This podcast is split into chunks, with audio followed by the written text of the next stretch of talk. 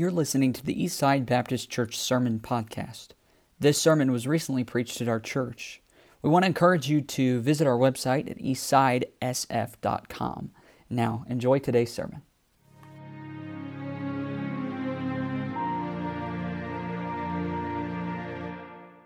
Can we open our Bibles, please, to Matthew chapter 9 tonight? Matthew chapter 9. We'll begin reading there at the end of the chapter, verse number 36. And once you found yourself, if you would please, would you stand with me as we begin to read the Lord's Word? Matthew chapter number 9. We'll go back one more verse. We'll begin in verse 35. Matthew chapter 9, verse 35, it says, And Jesus went about all the cities and villages teaching in their synagogues and preaching the gospel of the kingdom, healing every sickness and every disease among the people. Here we find Jesus, he's hard at work, he's serving people, he's ministering. And scripture tells us he came to seek and to save those that were lost. He came not to be ministered unto, but to minister. And as Jesus is working with the people, in verse number 36, we get to see something very interesting. It says, But when he saw the multitudes, he was moved with compassion on them because they fainted and were scattered abroad as sheep having no shepherd. Christ's response to this vision, to the way he sees the world, is he needs to get people involved. There's a world that needs him, as Pastor mentioned this morning, Jesus is the answer. Jesus is the answer to your problems, the answer to your questions. He has that answer. And here in verse 37, he begins to try to portray a, a, an image to his disciples. It says, Then saith he unto his disciples, The harvest truly is plenteous, but the laborers are few. Pray therefore the Lord of the harvest that he will send forth laborers into his harvest. Let's pray. Dear Heavenly Father, Lord, we thank you for your word tonight. God, I pray that you would please uh, speak to us through your word. Give us, Lord, the vision uh, that you had there as you were serving people, the people that you saw. Lord, we thank you for your goodness to us and allowing us to assemble once again freely. And Lord, uh, that we can come and worship you together. And Lord, we thank you for the opportunity to be able to sing and praise you, Lord, for you are worthy of our praise. And Lord, eventually we will have the opportunity to give an offering to you. But Lord, in this very important moment of us opening up your word, we pray, Lord, that you would please speak to us. Pray, Lord, that you would work in our hearts and give us something, Lord, that we can take not just for a day, not just for this week, uh, Lord, but for our lives. From your word, I pray that you would please speak in a special way. Holy Spirit, I pray that you give me the words to say. And Lord, we pray that you would please meet with us in a, a very unique and extraordinary way tonight. In Jesus' name, amen. Yeah. Thank you for standing. Would you please be seated? Have you ever uh, looked at somebody and wondered what they're thinking? I've done that before. Sometimes it's for a good reason, sometimes it's for not such a good reason. You look at drivers around the states. My wife and I have spent a lot of hours in the car. And uh, thankfully, Sioux Falls isn't bad. Y'all have, have fair, fairly decent drivers. Uh, but when we got through Iowa, my soul, when we went through Davenport, it was, it was like a free for all on the highway. I didn't expect that because I think Iowa, Iowa, I think cornfields, I think, you know, calm, maybe, not, not Davenport. That was, that was not the case. Des Moines, was, Des Moines was a little crazy, but it wasn't as bad. You get into California and we have, you know, California drivers. Well, it's not just California, folks, it's all over the states. So sometimes when you're driving, you look at a person, you see something they do, and you think, what are they thinking? What are they thinking? They're, they're, they're getting back and forth, weaving back and forth, and they'll cross, you know, into the fast lane, they'll cross three lanes of traffic to get, you know, off on the exit, and you're, you're wondering, what are they thinking? Uh, what about sometimes when, uh, when you're uh, with a person and you, you, notice the, the gaze that they hold, and maybe, maybe it's an older person like your grandma or your grandpa, and you look at them and you know they've got years of experience and you wonder what are they thinking? What are they thinking? What are the thoughts that are going on behind? I remember uh, many times in ukraine we'd ride public transport everywhere. And it would be uh, you know you'd be cramped on the bus and you'd be sitting next to people you didn't know or standing next to people you didn't know. And i remember looking around sometimes on the bus or even at the people that are walking outside through the window that you can see off the bus and wondering what they're thinking. Yeah. wondering what their life is like uh, where, where are they going today? What is, what is their job? What is their family situation like? A sad part of the matter is, is that in Ukraine, most of them do not have the gospel in any way, shape, or form. You can look at them and know that there's probably not a single thought about eternity in their mind as far as a spiritual thought. Maybe they wonder what happens after they die, But the thought doesn't extend past that. Here in the States, it's, it's everywhere that you can see people that are not saved. And you wonder, uh, what are they thinking this last year? If it's not caused you to wonder about some of, uh, some of the people in leadership, what are they thinking? But I'm grateful tonight that as we look in Scripture at this particular passage, God takes a moment to reveal to us through His Holy Spirit in the pen of Matthew what Jesus was thinking when He was working with the multitudes. As Jesus was looking at the people that He was serving, what was Jesus thinking? We see in verse number 36 when He saw the multitudes, He was moved with compassion on them.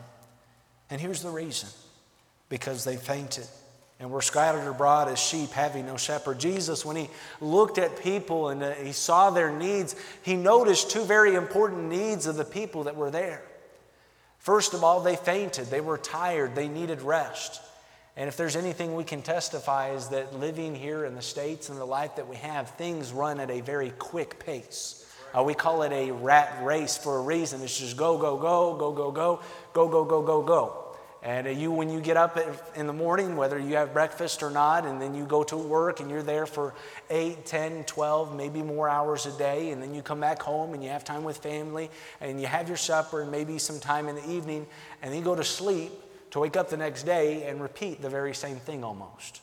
And then you have some variation on the weekends depending on how uh, you spend your time and when you go to church, and uh, if there's a volunteer thing that you can do at church or something like that. But generally, it's easy to say that our life can be very wearisome. Yes. And things are moving at such a quick pace all the time. And Jesus, looking at the people here, recognized their need for strength and their need for rest. I'm thankful that the Lord is the answer to that need. Amen. Here, in a couple chapters later, Jesus begins to uh, preach and say, Come unto me, all ye that are weary and heavy laden, and I will give you rest. Jesus was the answer to their need. So not only did Jesus see their need, he saw the answer, and the answer was him. The answer was Christ. Jesus could supply that need of rest, that need of rest. But then we also see that Jesus saw their need of a shepherd. That there are sheep scattered about, and I'm not, I didn't grow up on a farm or anything. I grew up as, as, as much a city slicker as you could ever be. Cement jungle, that was my place. Uh, but my understanding is, is that sheep without a shepherd is a terrible idea. It's a horrible idea. Sheep without shepherd, uh, if, if humanity did not exist, I think sheep would have died out about the time of the dinosaurs, to be completely honest. Uh, they're, they're dumb, they're not very smart. They get into all sorts of dangerous situations without even realizing the danger they're in. Uh, when they are uh, surrounded by danger as far as a, a predator, they have no real def- defense. They run, they scatter, they don't have any form of thought of defending. You look at the animal kingdom, there's a lot of different ways animals choose to defend themselves. They get in groups and they uh, stay together, but sheep, sheep have no defense really. The only sheep's defense is the shepherd that's there with them. And here Jesus sees their need of a shepherd, someone who can guide them in their life, someone who can protect them. And in Jesus' response, many chapters later, he'll be the good shepherd that will lay down his life for his sheep. Jesus was the answer to these, people need, these people's needs. And here, as he's seeing the multitude here, Jesus decides that he needs to do something about this. It's been his plan. He's been waiting for this moment. Because in chapter number 10, Jesus is going to take his disciples and pair them up and send them, as he says to the lost sheep of Israel, to go and reach them and give them the answer to their needs, which is Jesus Christ. And here he paints a picture for his disciples in verse 37. An urgent picture. It says, Then saith he unto his disciples, The harvest truly is plenteous, but the laborers are few. In Mark, the, the words used talk about a, the fields are white unto harvest. That, that's talking about that last moment where you have before you can get the, the, the wheat in and you can harvest it. And the, the problem with, the, with a harvest that, that we have right now is, is not that there isn't a harvest that's ready. You see, if we were to walk out of our doors tonight, there is a harvest that's ready out there. Maybe there's even some folks in here that are part of a harvest that need to get saved in here tonight. All around us, there's a harvest going on. But the urgency with the harvest is, as he said, is as wide a harvest is that there's only a limited time to get the harvest in. If, if you do any kind of farming, you know that you have a limited time when uh, the, the fields are ripe for harvest. And if you miss that juncture, uh, you have wasted what you've been working for. It's been wasted, it'll die, and you can never, ever get it back. That's why it's so important as we live day to day that we focus on the harvest field that is around us, that are souls. Because you don't know if your coworker will be there tomorrow or next week or next month. Your family member, your neighbor. Thinking about the souls and the harvest that's going on right now, we live in a very troublesome time. There's only a little bit of time before Christ come back. I have no clue when it will be, but I know we're at least one day closer than we were yesterday. Yeah. And it's drawing nearer faster, I think, than maybe we even realize. Yeah. And when that happens, you and I won't be able to be a part of this harvest anymore. Our work will be done. Right. There won't be anyone to win in heaven. And we won't be able to participate. So now here we are on earth, and God has a specific plan for us to participate in this harvest. And there's no problem with the harvest. The harvest is plenteous. There's people that are ready to be saved, people whose doors, if you were to knock on, I can't tell you how many people the Lord allowed uh, my wife and, and me and my brother and, and my sister in law as we were at college uh, in, in Santa Clara area. The Lord just opened the doors in San Jose to be able to knock on a door and maybe for the first time meet a person and be able to give them the gospel and see them truly trust in Christ. It's happened where I've walked up to a guy who had started his vehicle. And I, I only wanted to give him a track. I knew surely he was headed to work or to some busy activity, something he needed to go and do. And the Lord opened the door. We talked there for about a half hour while the motor was running, and that man trusted in Christ as his Lord and Savior. There's a harvest field that is plenteous, that's ready. But there's a problem within the harvest, and it's not the harvest itself. It's not the person whose harvest this is, which is the Lord's. It's a problem because there's a lack of laborers. There's a lack of laborers. In, in verse 37, Jesus points this out. It says, But the laborers are few. He imagined Jesus as he's looking at the world through the, the eyes as, as he is God and knows everything, to, to see the possibilities of our everyday lives, of the harvest that we are in, the things that God wanted to accomplish through us. And to be able to see those moments where a decision by you or by me changes whether or not a part of the harvest is missed. Maybe even great parts of the harvest are missed. Jesus here points out to his disciples before he sends them out to give uh, the gospel to the people that the harvest is ready, but we need more laborers. There aren't enough laborers, there aren't enough workers. And so then Jesus gives us a prayer request. You can find a lot of prayer requests in Scripture from God. God tells us to pray for Israel. God tells us to pray for our authorities.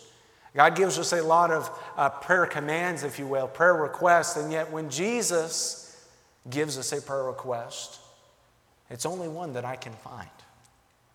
Pray, therefore, the Lord of the harvest, that he will send forth laborers into his harvest. Jesus gives us the model prayer, and we know how he's showing us how to pray. And we have in John 17 where we have the Lord's Prayer, where Jesus prays for him, for us as, as generations of believers that will come afterwards.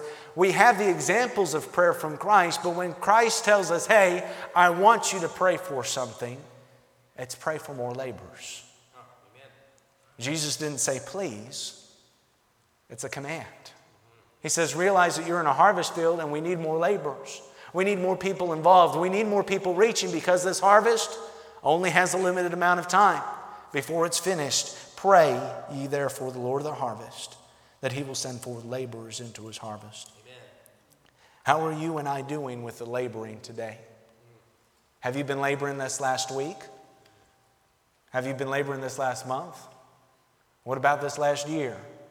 Has God been able to use you to be able to see someone saved, to participate in this harvest? Have you been handing out tracts? Have you been trying to reach those around you that God has given to you to reach? A harvest field is going on right now, but there are only a few laborers. And I think the reason for that is because we get disconnected from the harvest.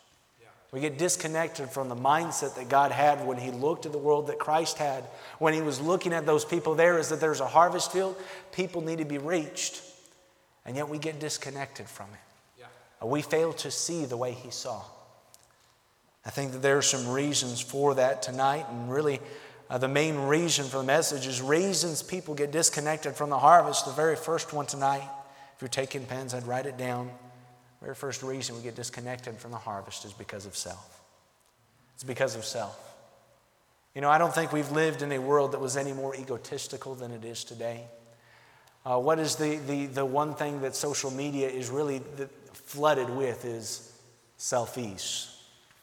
Right. It's, it's, it's all over Instagram, and, and it's great to have pictures taken of each other. And you can share that with loved ones and that sort of thing. But when it's a picture of yourself for yourself's sake because of your vanity or your ego or because you just wanted a picture to put out there, our world is consumed with self. And sadly, that's not just the lost, that's believers too. Here we get distracted because of our plans. Maybe we have a plan for this weekend, and so we don't have a plan to attend a church activity or a plan to uh, participate at the church. Uh, we get distracted because of our phones. Uh, phones are a wonderful tool, but they can also be a terrible distraction. We're distracted because of our pride, maybe because of our prejudices. And here, self, I think, is one of the number one reasons people get disconnected from the harvest. Going back to the idea of phones, my wife and I, we one time were, uh, we were stopping into a Panda Express to get food, and we had driven a long ways that day, Saturday, and uh, we'd arrived. We hadn't been able to get into the hotel yet, so we're grabbing food. My wife's hungry, I'm hungry, and so we're going to grab food through the drive-through because the restaurants were all closed at that point, right? And we get to the hotel, and that's our, that's our plan for the day to end that night out. Saturday night, so I'm looking over the notes that I've spoken to the preacher about, making sure that I'm set for the next morning. I know what's going on. Just as a refresher, trying to be a good missionary. And I kept my peripheral vision on the vehicle in front of me. Now, those of you who are in driver's ed and stuff, don't do that. You got to keep, you know, don't, don't be on your phone while you're driving. But I was sitting there reading my notes in the drive through, so I wasn't hopefully going to get hit by anybody. I was keeping my eye on the vehicle in front of me. And as I was reading my notes, before I knew it, there was a lady next to me in a window asking me for money for food I had not yet ordered because I passed the place to order because I was focused on my phone. I missed my purpose for being there, and she wouldn't take my order at the window. I had to drive back around in the line and get back in line and wait again. So I missed my purpose because I was on my phone. How many of us as believers, though, miss our purpose because we're on our phone? we're on our computer or we're on our games or uh, maybe we're on our hobby or we're, uh, we're out doing an activity that we, we enjoy to do and we miss our purpose. Those things aren't necessarily bad, but when we lose focus of the harvest, that's when it becomes bad. When we get so focused on self, we forget about the people that are around us. That's when it becomes evil. Here, Jesus never lost focus of the people that were around him. In fact, if you were to take a look at Matthew chapter 9, the more I read it, the more I fall in love with it. Is a chapter, and though Jesus' whole life represents this, this chapter has so many places where Christ saw the people that were around him. In Matthew chapter 9, we have when he would call Matthew, the tax collector, to follow him. You imagine walking through the city, and in that day, you had a specific place where you'd pay taxes. And if you and, and me were, were in that time, when we passed that place, we would probably duck and hide because we don't want any part of it. We don't want to be called into line or something. We don't like the men there because we know they charged us more on our taxes than we should have paid. And here, uh, what our typical response would be is to look the other way from the tax collectors and not give them the time of day. And yet, Jesus, as he's walking through, looks right at one. And Jesus says, Matthew, follow me. Jesus saw the people that were around him. He wasn't focused on self, he was focused on those who were around him. As Jesus goes through that day, they find him later eating there, and uh, it seems like maybe at Matthew's house with the publicans and sinners. And Jesus is eating and being a friend to them and focused on the people around him. And someone comes to him begging for help. This is Jairus, a leader in the Jews, and he's saying to Jesus, Jesus, I need you to come to my place to heal my daughter. And as Jesus gets up and moves with them to go and heal Jairus' daughter, he's moving through the crowd, that giant crowd that was there, but there was someone else that needed his attention at that moment.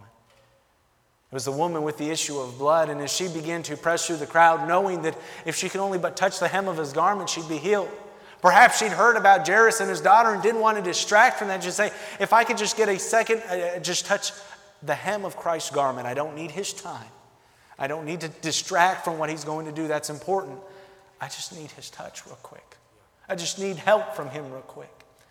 And in the midst of all that, knowing the urgency of the situation, Jesus, as soon as he feels her touch, it says he turned around and when he saw her, when he saw her, see, Jesus took time for those that were around him. He didn't allow his self to get in the way. Oh, I'm on the way to go and heal somebody. Why would you interrupt me? No. Jesus saw her need. He wasn't focused on self. The next reason I believe that we get disconnected from the harvest is because of sin. Though self is a sin, and when we get distracted and, and, and ego and our pride, I'd like us to focus next on sin because the, the most grievous part about sin is that it always, always, always brings death. And sometimes that death doesn't just affect you or just me. Adam's sin brought death to all of mankind. Our sin affects not just us, but those that are around us, as I mentioned earlier in Sunday school. And here, sin is so grievous. Eh, the, the reason that sin is such a disconnecting factor from the harvest is because what it does is it not only brings death, the antithesis of Christ to his life, it also grieves the Holy Spirit. The Holy Spirit is, He is our guide into truth. And in this harvest, uh, I, have been so amazed looking at some of the changes in, in farming. You have these GPS now that you just turn it on and you let the machine run itself almost. Jesus sent the Holy Spirit to make you and to make me witnesses, to guide us in this harvest field, to lead us to the people who God wanted us to reach in the very first place. You see, you're not in this harvest alone. You've got someone right beside you who knows what needs to be done. He's got direct contact with our supervisor, and he's here to remind you hey, this person needs Christ. Hey, pray for this person. Hey, reach this person. Give them a gospel tract. Tell them I'm praying for you. Tell them that Jesus loves you. And yet, when we sin, it takes the Holy Spirit and it mutes Him, it grieves Him, it quenches Him, and it doesn't allow Him to reach through to us like the way that He would want to. We get disconnected from the harvest because of sin that disrupts the communication and our fellowship with Christ and with God. And when we sin, it takes our focus off of the harvest. It grieves the Holy Spirit whose, whose purpose is to help us in this harvest. His purpose is to guide us, is to lead us into truth, and to help us reach the people that God has for us to reach. Can you imagine looking at the world today like the way that Christ did? I, I wonder if he looked at it this way a little bit. For my, for my imagination, this helps. You've got the entire planet, and God knows who's saved and who isn't saved. You've got over seven and a half billion on our planet now. And there'll be a, more, a million more people next week before we come to church. Every single week, at least, if not more. And here, God looks at the planet, He sees people in two colors. He sees them in red, and maybe He sees them in blue. And red are people that are saved, that are covered by His blood. And blue are the people who have not yet trusted in Christ that need the gospel to be given to them so they can trust in Christ. And from every red person, there is a line connecting them to multiple blue people. To multiple blue people. And as we live our days and go about our days, God brings us into contact with people that He wanted us to have contact with from the very beginning. You know God has been planning out your life for so very long? God knows what's happening tomorrow and the day after. God knew what was going to happen this last year. And God has been working to reach you with the gospel so that you could reach someone else. Did you know God worked longer to reach you with the gospel than he did Abraham? Than he did Paul? God is so invested in us. I mean, not only did he send his son Jesus Christ to die for us, but he has spent this entire time planning and leading and guiding people so that the events would line up according to God's grace, or we'd hear and trust in Christ. People in Ukraine need that. I was a person like that in Ukraine. I was a lost soul in Ukraine that needed a missionary to give me the gospel. And I'm so thankful that God had a missionary for me. Now, He moved me there to do that, but I was a lost soul like so many million over in Ukraine. 44 million people at least that live over there. And they need the gospel. 200,000 here that live in Sioux Falls and over 300 million in the States. I think that there's a connection from you and I as believers to those that are lost. But as we live our days, sometimes those connections break. Maybe because this person dies and they go off into eternity and they'll never have another chance to trust in Christ. Maybe the connection breaks in a way that you see that this person now becomes a red person. They have trusted in Christ, and now they have their own line to all these different blue people. But then there's other times where that connection breaks is because we're disconnected from the harvest. And that opportunity that God had planned for us for thousands of years to give the gospel to that one person is missed. Maybe forever. This harvest field is so plenteous. It's so urgent that we get involved in it. We can't be disconnected because of self. We must not disconnect because of sin. But then, lastly, I think we disconnect because we fail to look at the lost and to pray. The whole purpose, is, as, as God is showing here, is that Jesus, when he looked around, he saw people. He saw people. It's easy to get distracted from seeing the people that are around us. How many people did we count? Or how many people did we pass coming to church tonight? I don't know, 100, maybe more. Different cars. Uh, greater if we pass through a grocery mart or something on the way to church. How many more will we pass on the way back home tonight? So many people. And yet, wherever Jesus was, he saw the people that were around him. As we went over in chapter 9, he saw all those people. But I challenge you today do you see the people that are around you? When you pray for a parking spot at a grocery store that going to go to because you're spiritual, and I, I really don't pray for them very often, but I'm thankful when he answers, right? There's that parking spot. And you don't pray for one in the back, right? You pray for one up front because that's where the real miracles happen. You don't pray for God to give you one in the back. You pray for one up front, up close. And you get to, get to that grocery store, and you're so thankful that God has that parking spot. That person's backing out, and you have your blinker on, but they back out the wrong way. No deal, no problem. God has provided this parking spot for me. I know everything's going to be good. They back out the wrong way, and as they zoom out, they block you from entering the parking spot while someone else zooms in right after them. You get all upset and angry, maybe.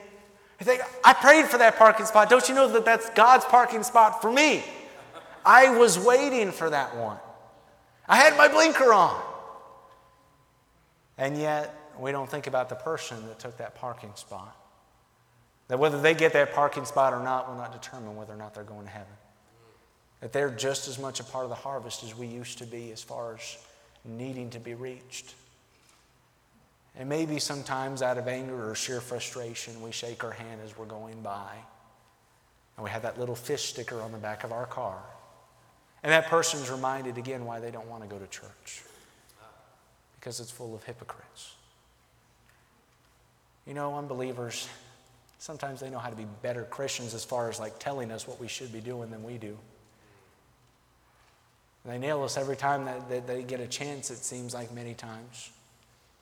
The truth of the matter is, is that we need to be focused on the people that are around us.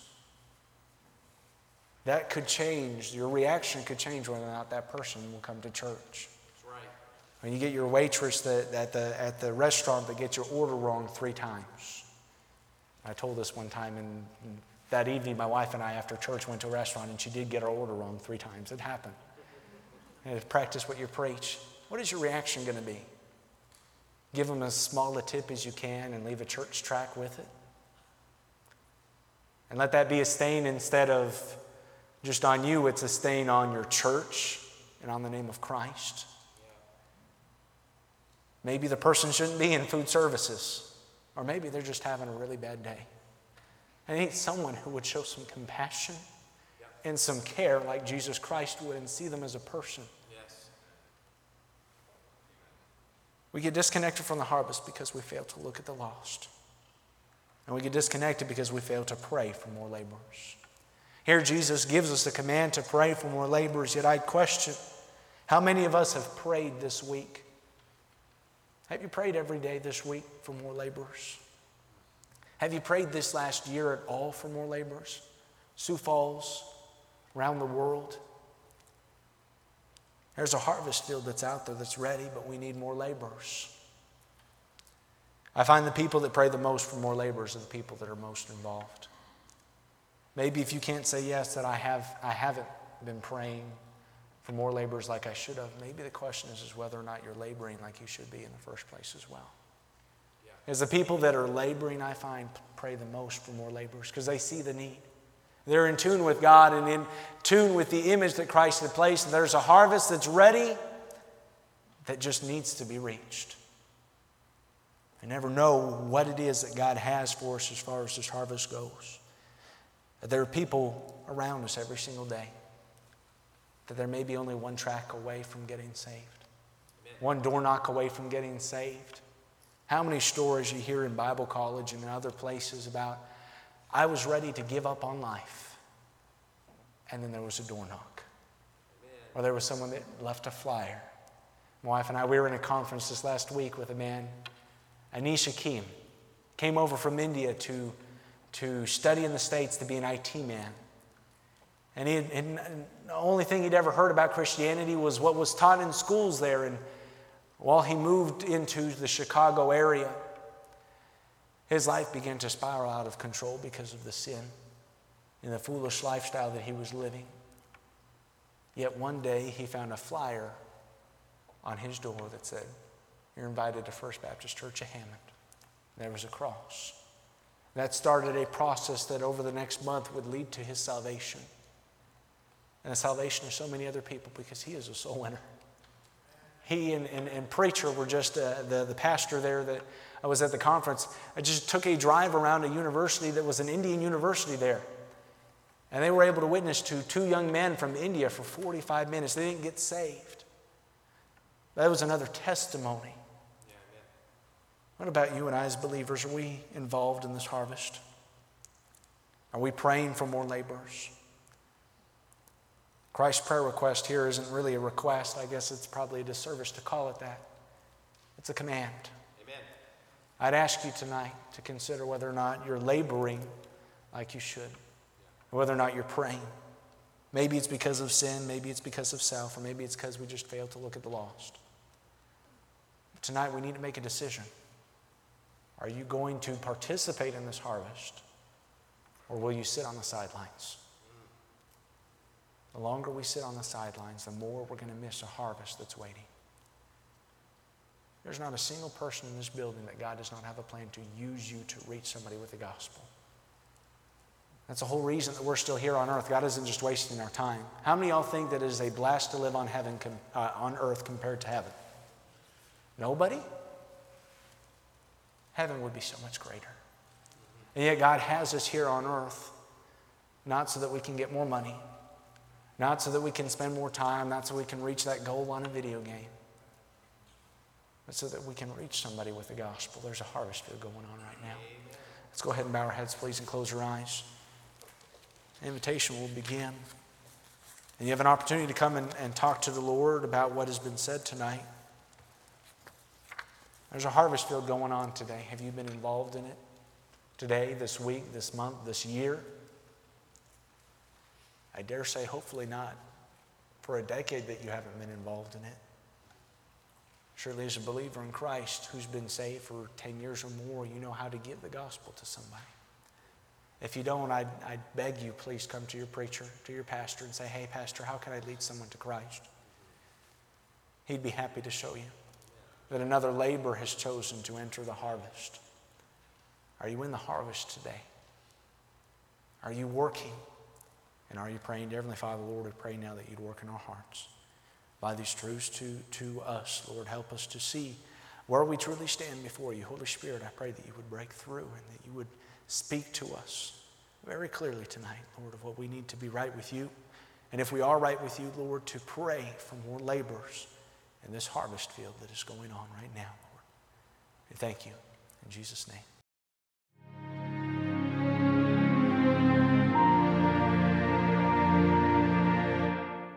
We want to encourage you to visit our website at eastsidesf.com.